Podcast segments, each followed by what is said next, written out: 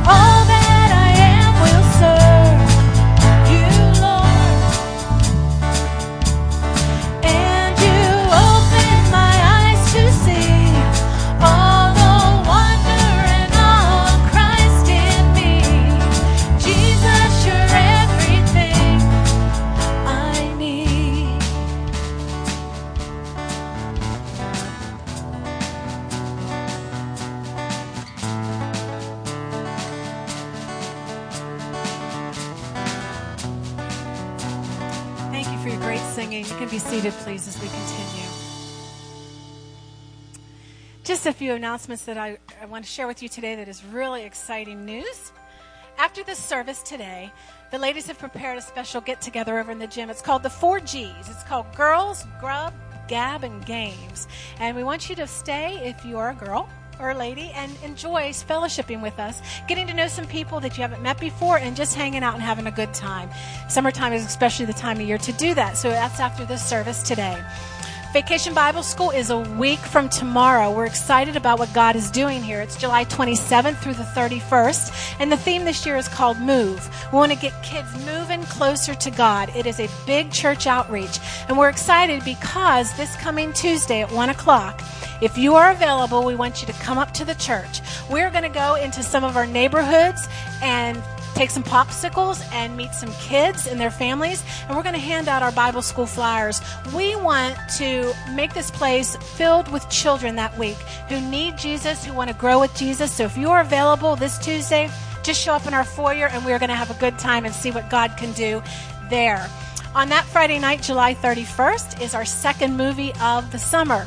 Hopefully, the rain's going to hold off. The sun is shining. We're going to bring our lawn chairs and blankets. We're going to have our movie down on the field with our big screen, food, and just a good time hanging out. The second movie is the Lego movie. You want to show up about 8:30, and we show the movie at sunset. Um, if you have any questions about this Tuesday as well with the flyers and such, just see Courtney Hodson in the foyer. She'll be able to give you some more information on that. Okay, we have some awesome guests today. I got to talk with them a little bit. Um, they are Jay and Brianna Stokes, and they are missionaries with new tribes to Indonesia. So Jay's going to come up and share a little bit with us. Oh, sorry about that. Um, about what God is doing in their lives and how awesome the work is there. Good morning. Um, thanks for having us. Uh, like she said, I'm Jay or Jeremiah, whatever you prefer. My wife is Brianna, and we have two kids a six year old daughter named Eden, a three year old son named Jericho, and a baby on the way, due next month. Um, we are missionaries with New Tribes Mission. For those of you who aren't very familiar with New Tribes, or maybe just a little bit, uh, they focus on uh, planting New Testament churches in tribal locations. These are locations where there's no access to the gospel, where there's no written form to their language. Um, there's no Rosetta Stone. There's no way to learn these languages except for living there and uh, learning it by pointing and lots of recording and things like that. Uh, we moved to Indonesia about five years ago. We spent the first couple years learning the national language so we could be able to communicate with the national churches, with the government, kind of give an explanation for why we li- why we're there and what we're doing. Indonesia is a Muslim country, as most of you know, so there is some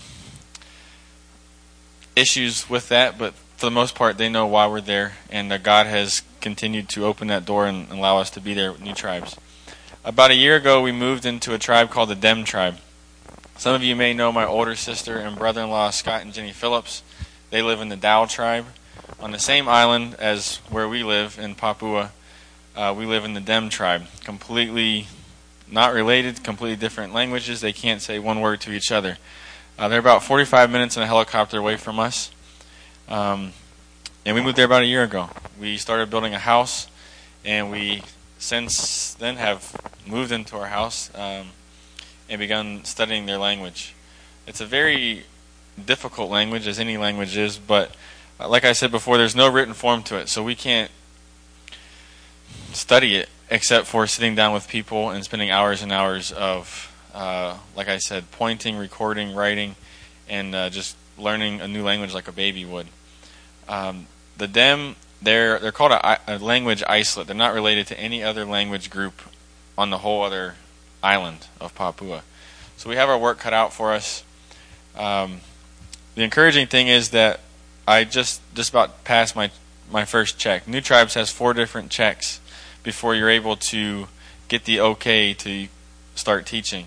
I passed my first check, um, but the intimidating thing is I still have about 5,000 more hours of language study before they think I'll be able to be, start teaching. So you can be praying for that, praying that I wouldn't uh, bash my head against our desk too many times. Um, also for our teammates, we have there's three other families that live in the tribe with us, and uh, we're all there for the same reason. Um, with that said, some people we've been asked before, why don't you just you know learn their language and just tell them about Jesus and what He did because these people are dying through these years that you're learning language. Why don't you just tell them about Jesus and what He did for them? Uh, these people groups that New Tribes works with, they're animistic. They believe in spirits and different gods uh, for every different situation. They have different spirit that they believe in if their gardens aren't growing, a different spirit if a baby gets sick, a different spirit if such and such. So if we were to come in there and just introduce Christ, they would just add Christ to that list of gods, and when something happened, they would just go down their list and, oh yeah, I'll try that Jesus guy. Um, New Tribes focuses on learning their language, learning their culture, and starting from the very beginning, creation. You know, there's only one God who created everything, created all the spirits, who is more powerful than anything else, and then working through uh, different Bible stories, um, all with this promised Redeemer. There's there's going to be a sacrifice that will take away all your sins and introducing Christ. And with their worldview and with their culture, it seems to be uh, what has worked the best. So we're just in the beginning stages. Um, we'll be in the States for, who knows, uh, we'll be in Pittsburgh a couple more weeks, then we go out to Philadelphia, where my wife is from. We're to have the baby out there. And once we get passport and visas, uh, we're hoping maybe late October we'll head back to the tribe. So you can be praying for that. Um, do I have like two minutes? Okay, just want to make sure. You're not going to tell me no, I guess, right? Okay. Um, I just want to share a real quick story, just just to kind of. It's a lot of work, um, but we love living there, and just different culture issues that we come across. A man, a good friend of mine, cut his hand real bad, and so we had to fly him out to town. Our medical expertise is very limited, um, and I mean, almost chopped two of his whole right here fingers off. And so we had to fly him out to town to get uh, some real medical assistance. So I flew him out, and uh, we were got him all stitched up and healed him. So we had to wait for a flight to get back into the tribe a couple days. So we stayed at a I don't know if you're familiar with MAF, Mission Aviation Fellowship, with their guest house in the small town that we were in. And I wasn't thinking about I have to tell this guy every aspect of what it's like being out in the town. He's never been out to a town before. And so we go into this guest house, and my Dem language is very limited. Um, he doesn't speak any Indonesian, and so I'm trying to explain to him what the toilet is and what you do in it and how you use it. And he just okay, and he's walking around the guest house and looking at the mirrors and the lights, and he's just taking it all in. So we were out there later that afternoon. Only thing we could do is I put on some Planet Earth on my computer, and we just showed him different things. And that he disappeared for about 10 or 15 minutes, and I realized he was in the bathroom just staring over the toilet, just flushing it, and just watching the water go down and flushing it over and over and over again. Just amazed, asking where the water's going and and where is it, and just so things like that you don't ever think about that. You have to explain these to these people. The first time he ever saw a cow, uh, he just was staring at a cow because it was so big. Uh, just different things like that. It, it makes the relationship there. It, it years down the line, when hopefully if he comes to know Christ, we'll have funny stories to talk about. But thank you very much for having us, and uh, yeah. That's about it.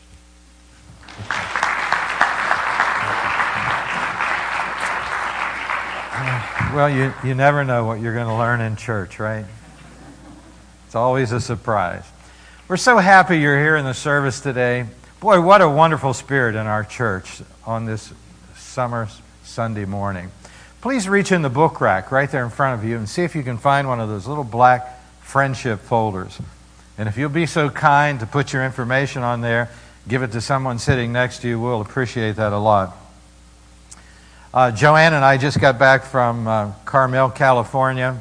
Our oldest grandson uh, was married out there overlooking the ocean.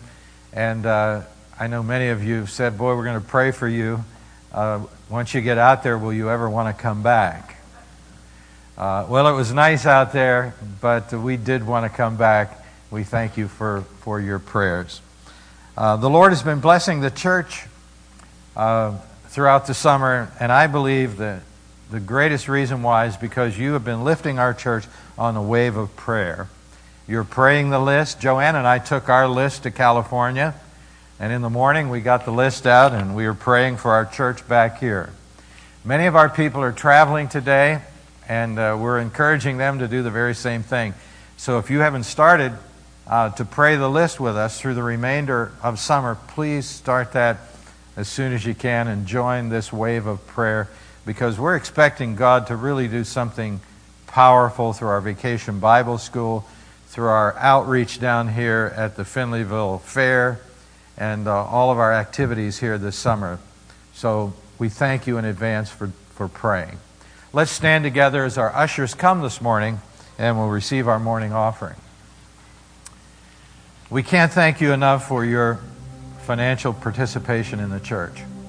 Uh, it just uh, it's just so comforting to us to know that you're standing behind the church uh, in prayer and your, your work in the church and your finances. And uh, we'd like to stop the service right now just for a minute to thank the Lord because He's the one that gave us all these things that we can use for His glory. Let us pray together. Dear Lord, we thank you that you have given us uh, the strength to go to work to earn a living for our family. Uh, Lord, we don't take this for granted because many people don't have this in, in our world.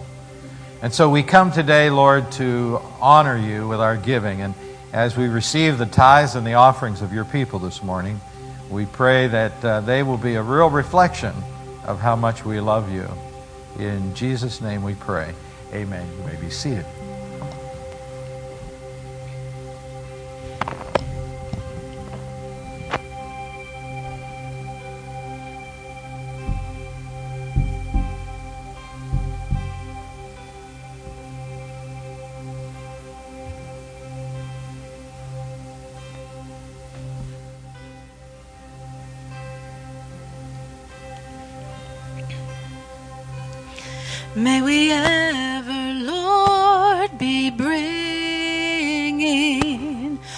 To thee an earnest prayer. What a friend we have in Jesus. All our sins and griefs to bear. What a privilege to carry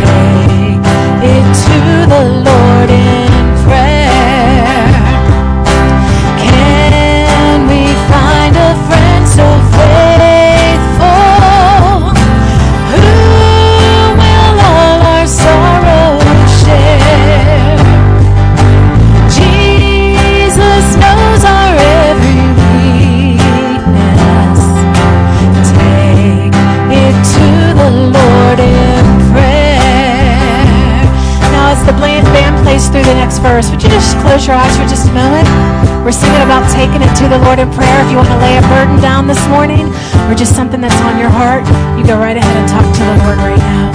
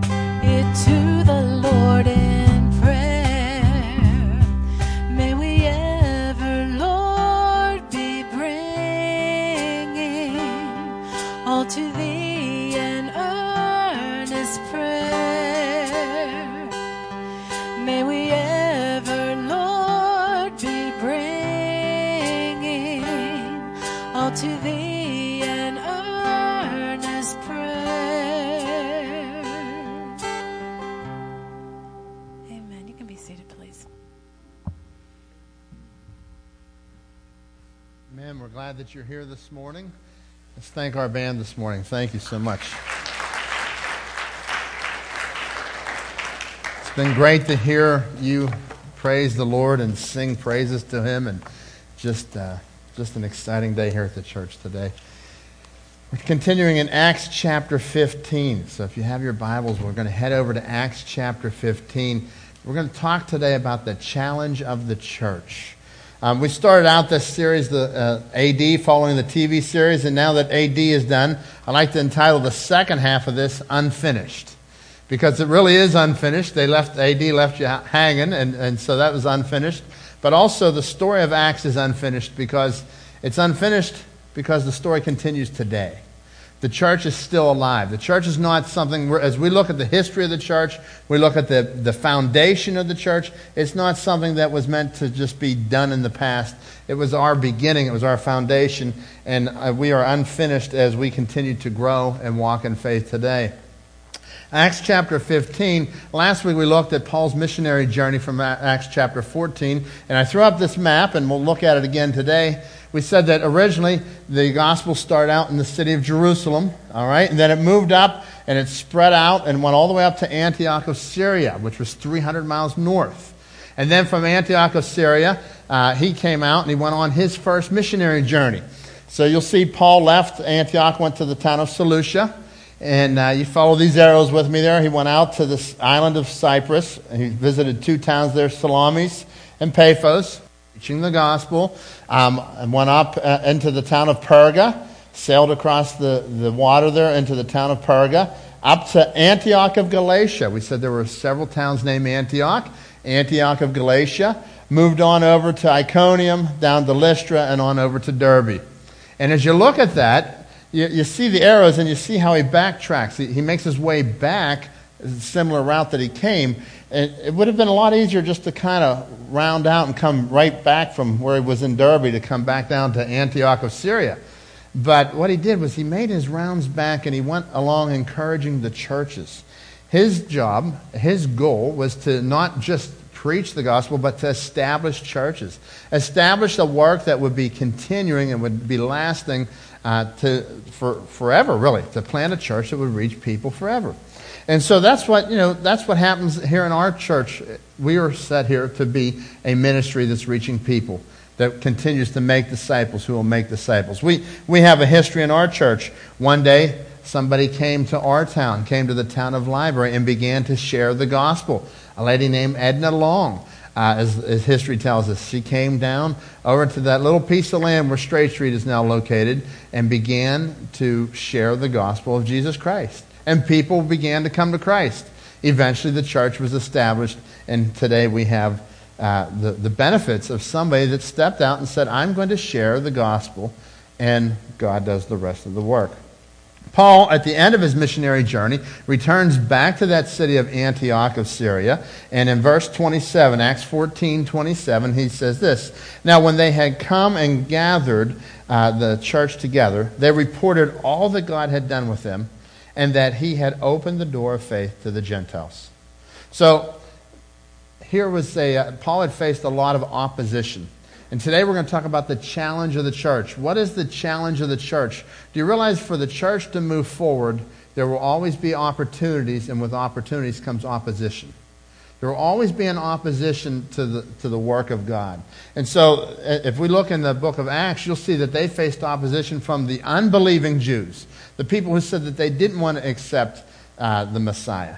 And now we're going to see today that he takes and he continues on. Right here, he comes back at the end of his missionary journey. There's a lot of excitement. People are thanking God for what he's done. But we're going to move into chapter 15, and we're going to see that not only did he face opposition from people that were unbelievers, but now he starts to face it from believers. And uh, let's look here at um, Acts chapter 15, verse 1. Some men came down from the country of Judea and started to teach the Christians.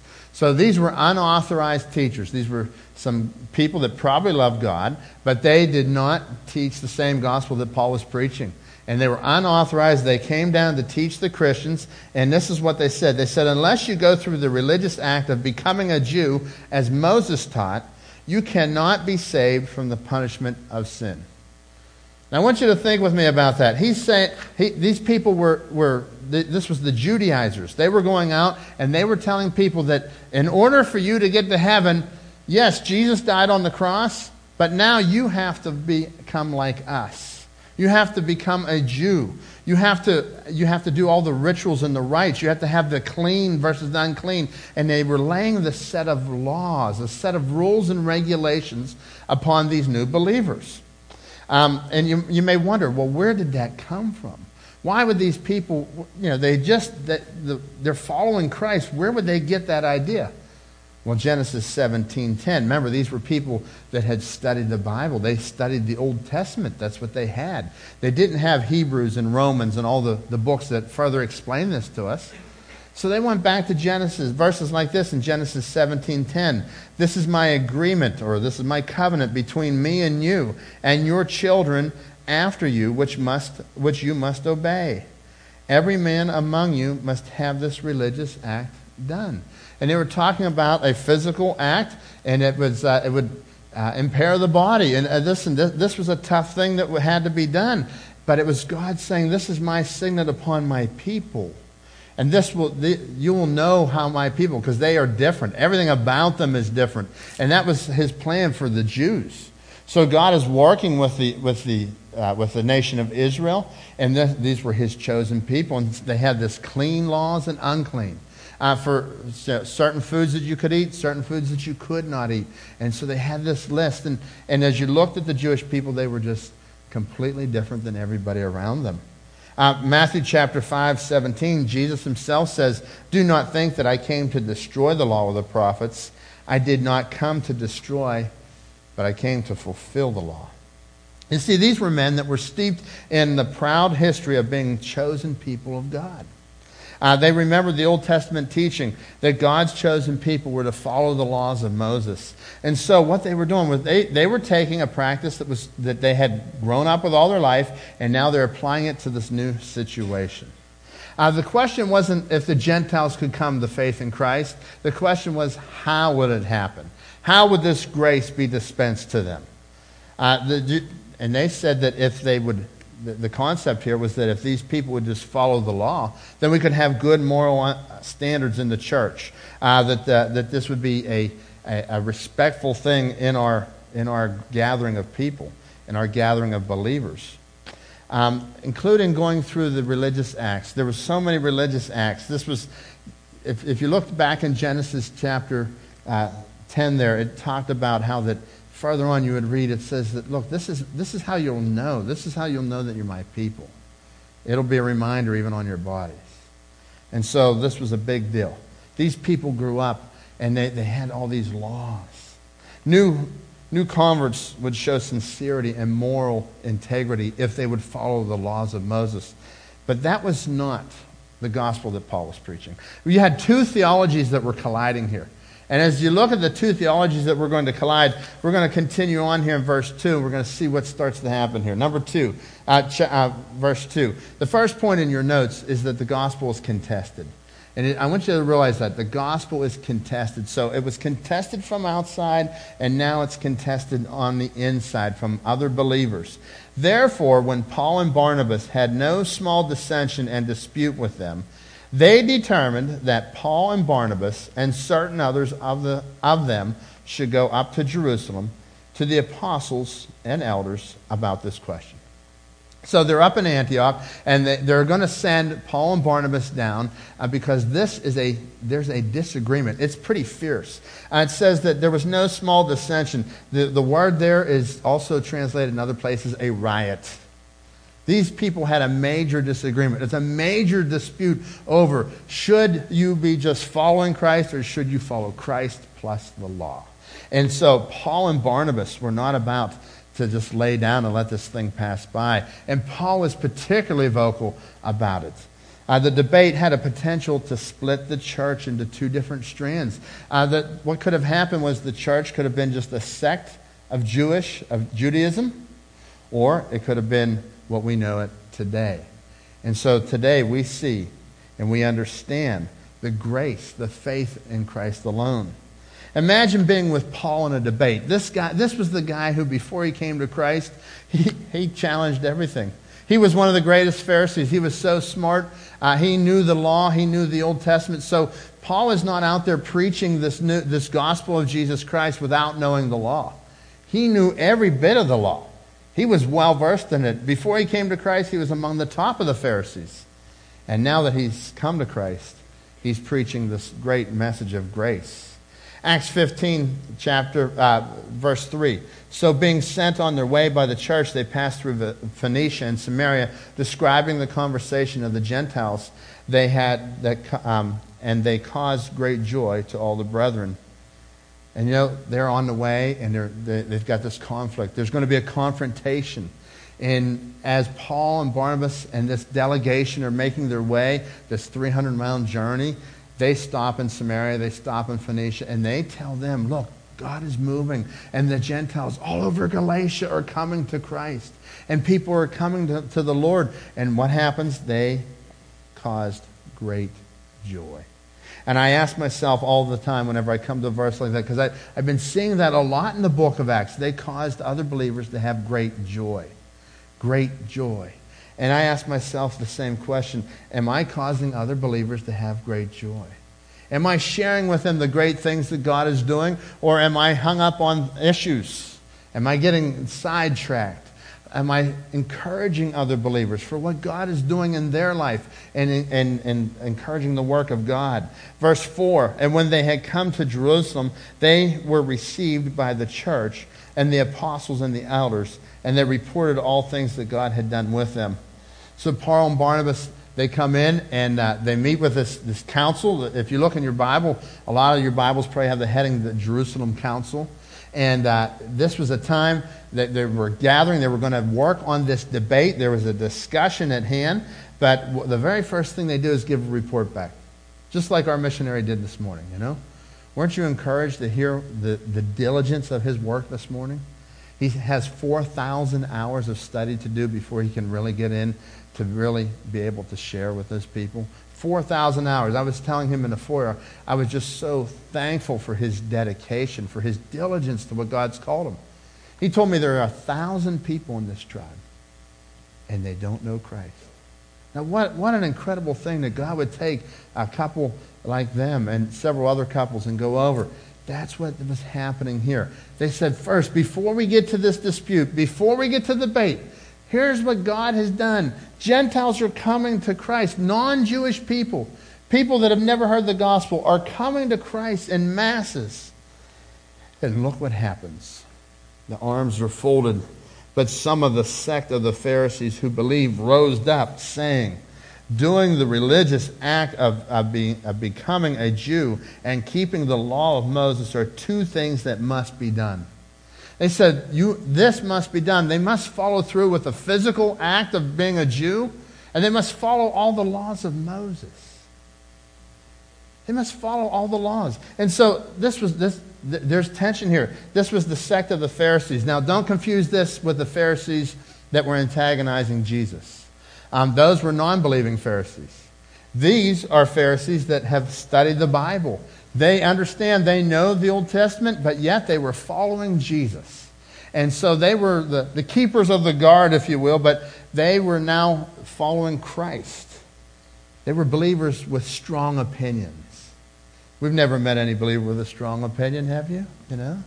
They're believers with strong opinions.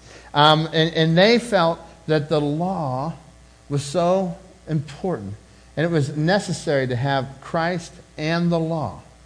Uh, you know, they said it was like, you know, for me, it'd be like peanut butter without jelly. You know, the two go hand in hand. It'd be like going to a wedding in Pittsburgh without a cookie table. You know, that just doesn't happen, right? The two go hand in hand. You, you leave Pittsburgh, and, and I, you know, I went to a wedding. I said, "Where's the cookie table?" And they said, "What are you talking about?" Right? That's a Pittsburgh thing. But that's how they viewed it. They viewed the law and the message of Jesus because, after all, they were the people of God. They were the people, and they had studied. They knew that the Messiah was coming. They were waiting and expecting this long awaited Messiah to come. And they grew up they had the rite of passage done to them. They had uh, all the laws. They knew and they tried to live their best. But that was never the purpose of the law, was to make them best. The purpose of the law was to show them their need for, for a Savior. Uh, Galatians chapter 2, we see what happened here. Paul, Paul has a, a conversation. Galatians is, you know, remember this was the church in Galatia that we're talking about where they started all these churches. Uh, but when Peter came to Antioch, I had to oppose him, uh, oppose him to his face, for what he did was very wrong. Peter had been eating with the people who are not Jews, but after some men came who had been with James, he kept away from them. He was afraid of those who believe in the religious act of becoming a Jew. And so here's Peter, and, and Peter was a Peter was a, a devout person. He had grown up in the Jewish faith. He understood it, but yet he was the one that was able to be the first to go to the to the Gentiles. And now in this situation, we see Paul reaccounting for us that whenever these people that became around, there was a little bit of power, there was a political clout to them, and it, they, he had fear of what other Christians might think. And so instead of continuing his ministry with the, with the non Jewish people, he backs off. And the Apostle Paul confronts him here. You know, a, uh, the Jews and the Gentiles just never got along. The Jews and non Jewish people, it was just never, uh, there was so much tension. As a matter of fact, a good Jew would pray something to the effect that, Oh Lord, uh, our, our, Lord, the creator of heaven and earth, we uh, thank you that you did not make us a Gentile. And so, these people here were not saying that people couldn't come to Christ, that the Gentiles couldn't come to Christ. They were saying that it had to be done their way. That if they were going to come to Christ, that they had to have the rite of passage, that they had to, they had to have all the rules, and they had to, had to follow the law. And I can't help but think, as I think of what Peter did there and how that he succumbed to the pressure, do I succumb to the pressure? Uh, God has given us this freedom and it doesn't matter what other people are thinking. It matters what God is thinking. God's given us His grace. And I'm to live and walk in His grace. Um, number two in your notes, the gospel of Jesus is summarized in one word grace. Grace. I'm so thankful for that word. Uh, what we're going to see here is that the truth gets clarified. You have to have truth. If we don't have truth, it just doesn't work. We have to, the, the basis of Christianity is based on truth. And, and here they're clarifying some truth. Look at Acts 15 6. Now the apostles and elders came together to consider this matter. They spent time, they were going over the scriptures, they were in community of believers. Verse 7 And when there had been much dispute, so this, this argument continues, uh, Peter rose up and said to them, so remember, Peter already cowered to them. Uh, and back, back in another instance, as Paul recalls.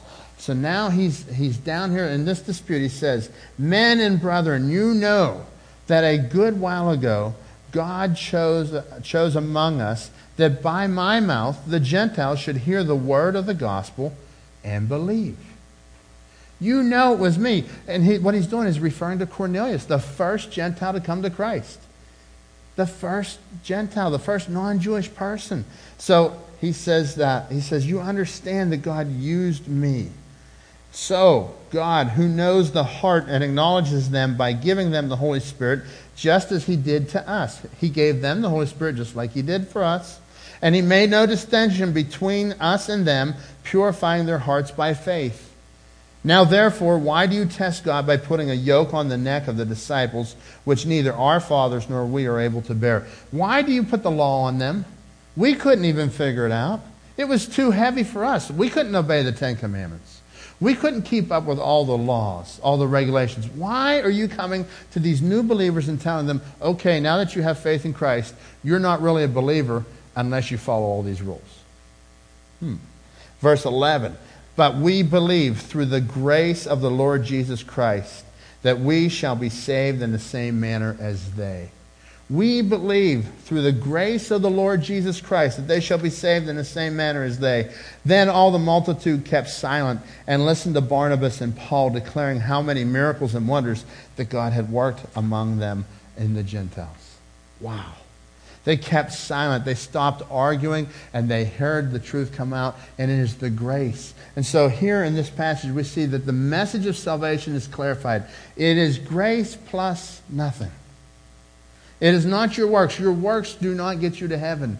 Um, Ephesians 2 8 and 9 says this For it is by grace that you have been saved through faith. It's not grace plus, it's grace, the grace of God. When Jesus died on the cross, it was His grace for you. You get something you don't deserve, you get to go to heaven. I get something I don't deserve. I get to go to heaven. I get to have a relationship with the God of the universe. This is not of yourselves. It is a gift of God. It's not of works so that no one can boast. No one will be able to go into heaven and say, well, you know, here's what I did and here's how I got in here. How'd you get here? It's all on the cross. It's all on the cross of Jesus Christ. You see, religion says, what do I have to do? What do I have to do to get into heaven? But Christianity, what Jesus says, is it's already been done. See, religion is how do I get to God? Christianity, what Jesus did, is how God got to you. And it was done on the cross. Um, imagine with me if, uh, if I had a masterpiece. Somebody gave me a picture uh, painted by a famous artist. It's worth several thousand dollars. And I take that and I take it home and I hang it up in my family room and I'm sitting on the couch and I look over and I say, well, you know what? Over in the upper corner there, he could have done a little differently over there. And I go and I get my paintbrush out and I go up to the corner and I just start adding to it, right? You know what's going to happen? First of all, my wife's going to have a discussion, right? we're going we're to have a little talk. Number two, I've just totally destroyed the masterpiece. And that's what the grace of God is. Sometimes we try to add to what he's done. The Bible says that you're his masterpiece, and you can't add to his masterpiece. You can't earn your favor. You can't earn any more of God's favor than what he gave you at the cross. That is so freeing. The scripture tells us that we belong to him through the blood of Jesus Christ. Titus chapter 3 verse 5. He saved us not because of the righteous things that we have done. It's all over the scripture. It's not because of you, but because of his mercy. He washed away our sins. He gave us a new birth and new life through the Holy Spirit. He generously poured out the Spirit upon us through Christ Jesus our Savior. Grace, getting something that you don't deserve. Um, we need the grace of God in our life. Without God's unmerited favor, God has given us. You know, I didn't have to earn this. God loves me. God loves you. That's why he sent his son Jesus to the cross. That's what this whole discussion was about. Was about, hey, listen, it is not grace plus the law. Jesus fulfilled the law. It's grace. And are you ready to receive him by faith? Are you ready to live by faith in the grace of God? An old preacher one time gave an illustration. He was sitting on a bus, actually, and he was, he was sitting next to a college student on a bus, and the, it's on a bumpy road, bouncing all over the place. And as he's talking to the college student, he says, Are you prepared spiritually to handle the temptations that you're going to face in college? And the young man looked back at him and said, Why, absolutely I am. I have a lot of willpower. I think I'm going to be just fine. And uh, the old preacher picked up his Bible and he picked up a pencil and he said, he said, Son, do you believe that I can make this pencil stand on my Bible cover on this bumpy road? He goes, Sure. And the preacher takes his pencil and he puts it on there. And he's holding it, and the, the bus is bouncing all over the place. And the young man says, Hey, wait a minute. You're not making that stand. You're not making that pencil stand. And the preacher said, Oh, yes, I am. He said, But you're holding it. And the, the preacher looked at him and said, I didn't tell you I wasn't going to hold it. I told you I was going to make it stand. And he said, That's the way it is with the grace of God. You can't stand unless God is holding you. And see, if I take that pencil and I try to let that, it's just going to keep falling. It's never going to go. But the grace of God is what holds us. And the grace of God is what keeps us going. And when we start to understand that, you can't stand of your own faith, of your own whatever, your own good works.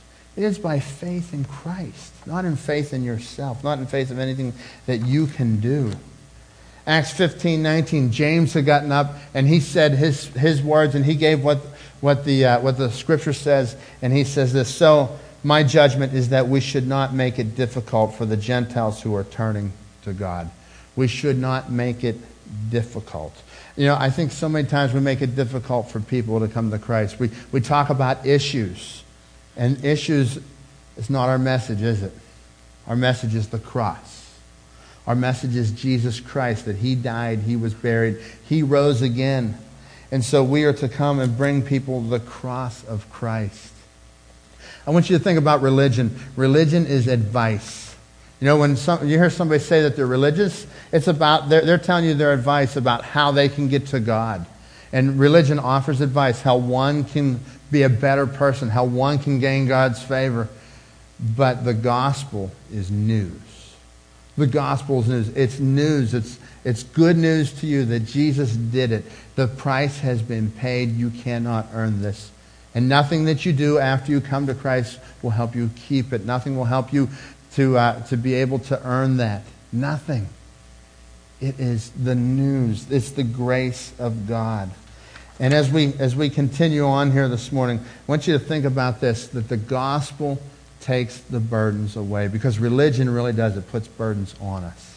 When we think of religion, we think, well, I have to do this, I have to do that, I have to do this. And that's why a lot of people on the, in, in our culture today, they're turned off to church because that's what they think of church. They think of religion as a burden, but the gospel takes the burdens away. It takes the burdens off. And so I want to encourage you as a church, uh, as an individual and as, us as a church, let's live in the grace of God. Let's not slip back into this worrying about the clean and unclean. You know, there are people that, that may follow the, some of the rules. That's okay. That's what Paul said. These people who are going to follow the law, it's okay. But don't take that law and put it on somebody that's coming to Christ and they're new because they don't have to follow that. And you don't have to follow it anymore because it was already taken care of in Jesus Christ. Uh, you slowly slip back into the clean and unclean laws when the church has lost track of an important element. I'm reading from Richard Lovelace here. He says this When the church has lost track of an important element in the saving work of Christ and was teaching that believers are justified not by faith, but by being sanctified, the result is an unconscious need for a list of clean and unclean activities and a rebirth of Phariseeism. Um, he, he went on further to talk about some of the church fathers that were pretty legalistic, and he said there was one in particular that, that uh, discouraged cosmetics. He didn't believe that it was right to use cosmetics. He said, if God wanted you to smell like a flower, then he would have given you a crop of them on your head. We don't have to live by those rules. We don't have to live under a set of rules today. God's grace. God has given us the grace. It's always enough. His grace is always encouraging. And as we think about his encouraging grace, I want to ask you to, to, to, consider with me what was the purpose of the law? Why was the law? Number one, it was a vivid impression so that we know we would need God. It was an intense way to teach a spiritual truth. You can't just waltz into God with your sin. You need an atonement. So it, showed that, showed that our sin, and it showed that also that your sins can be atoned for. That's what Jesus Christ did on the cross for us. The reality that, the, that it also is the reality that it points to the, what has already been done. Jesus, when he died on the cross, he paid for our sin. There is now no discrimination between those who follow this and who do that. It's all about the grace of Jesus Christ. Are you willing to receive his grace? That he died on the cross, that he came back to life again, and open your heart and say, okay, I'm going to start there, and I'm going to realize I can't earn this. And as believers, I want to encourage you to, to know that, that you can't earn it. And as, as much as we try and we work Yes, God wants us to work. We work out of our love for Him, but I cannot get any more of God's favor than I already have at the cross.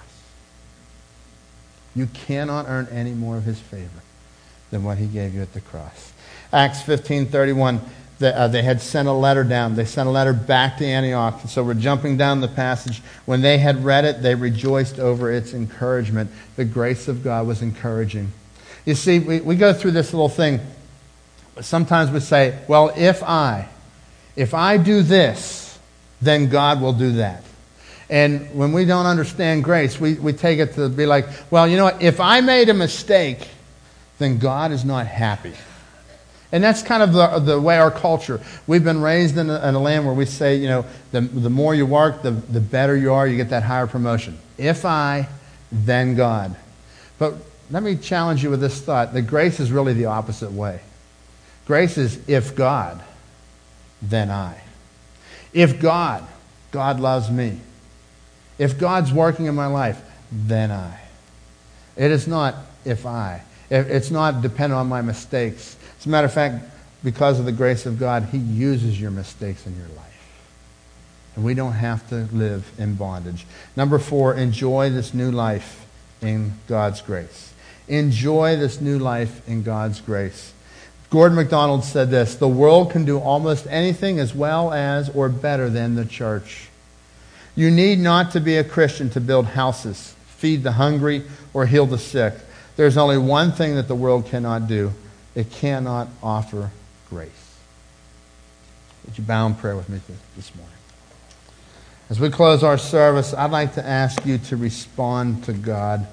Maybe you're, you're here and you're saying, Well, I, I, need to, I need to settle my this thought about eternity. I need to open my heart to Jesus. You can do that. Just right there in your seat. Settle, settle that. And receive his grace. He died on the cross, and there are no strings attached. You don't have to add anything to his work. He did it. It is done.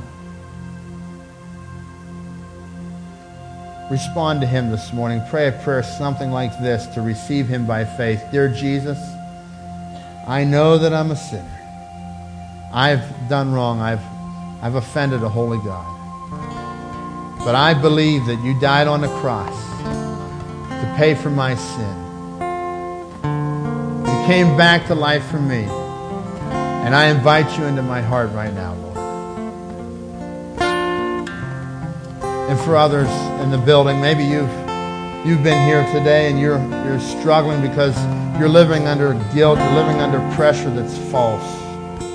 There are no rules, no regulations that will make you closer, will make you more make you gain more of God's favor. The law has been fulfilled in Jesus. Will you live, walk by faith, enjoy his presence, enjoy the grace of God that he loves you no matter what you've done. Father God, I thank you. Thank you for the grace of God. Thank you that, that you used this in, in the passage here as we see the church's development where the church could have really had a major split. But they came and they saw what you were teaching, that the law was fulfilled in Christ. Therefore, accept his grace. We love you, Lord. In your name we pray. Amen. Let's all stand together if you'd like to come and kneel as we close our service. The altar is open. Feel free to come and kneel. Let's worship our God. Respond to his grace.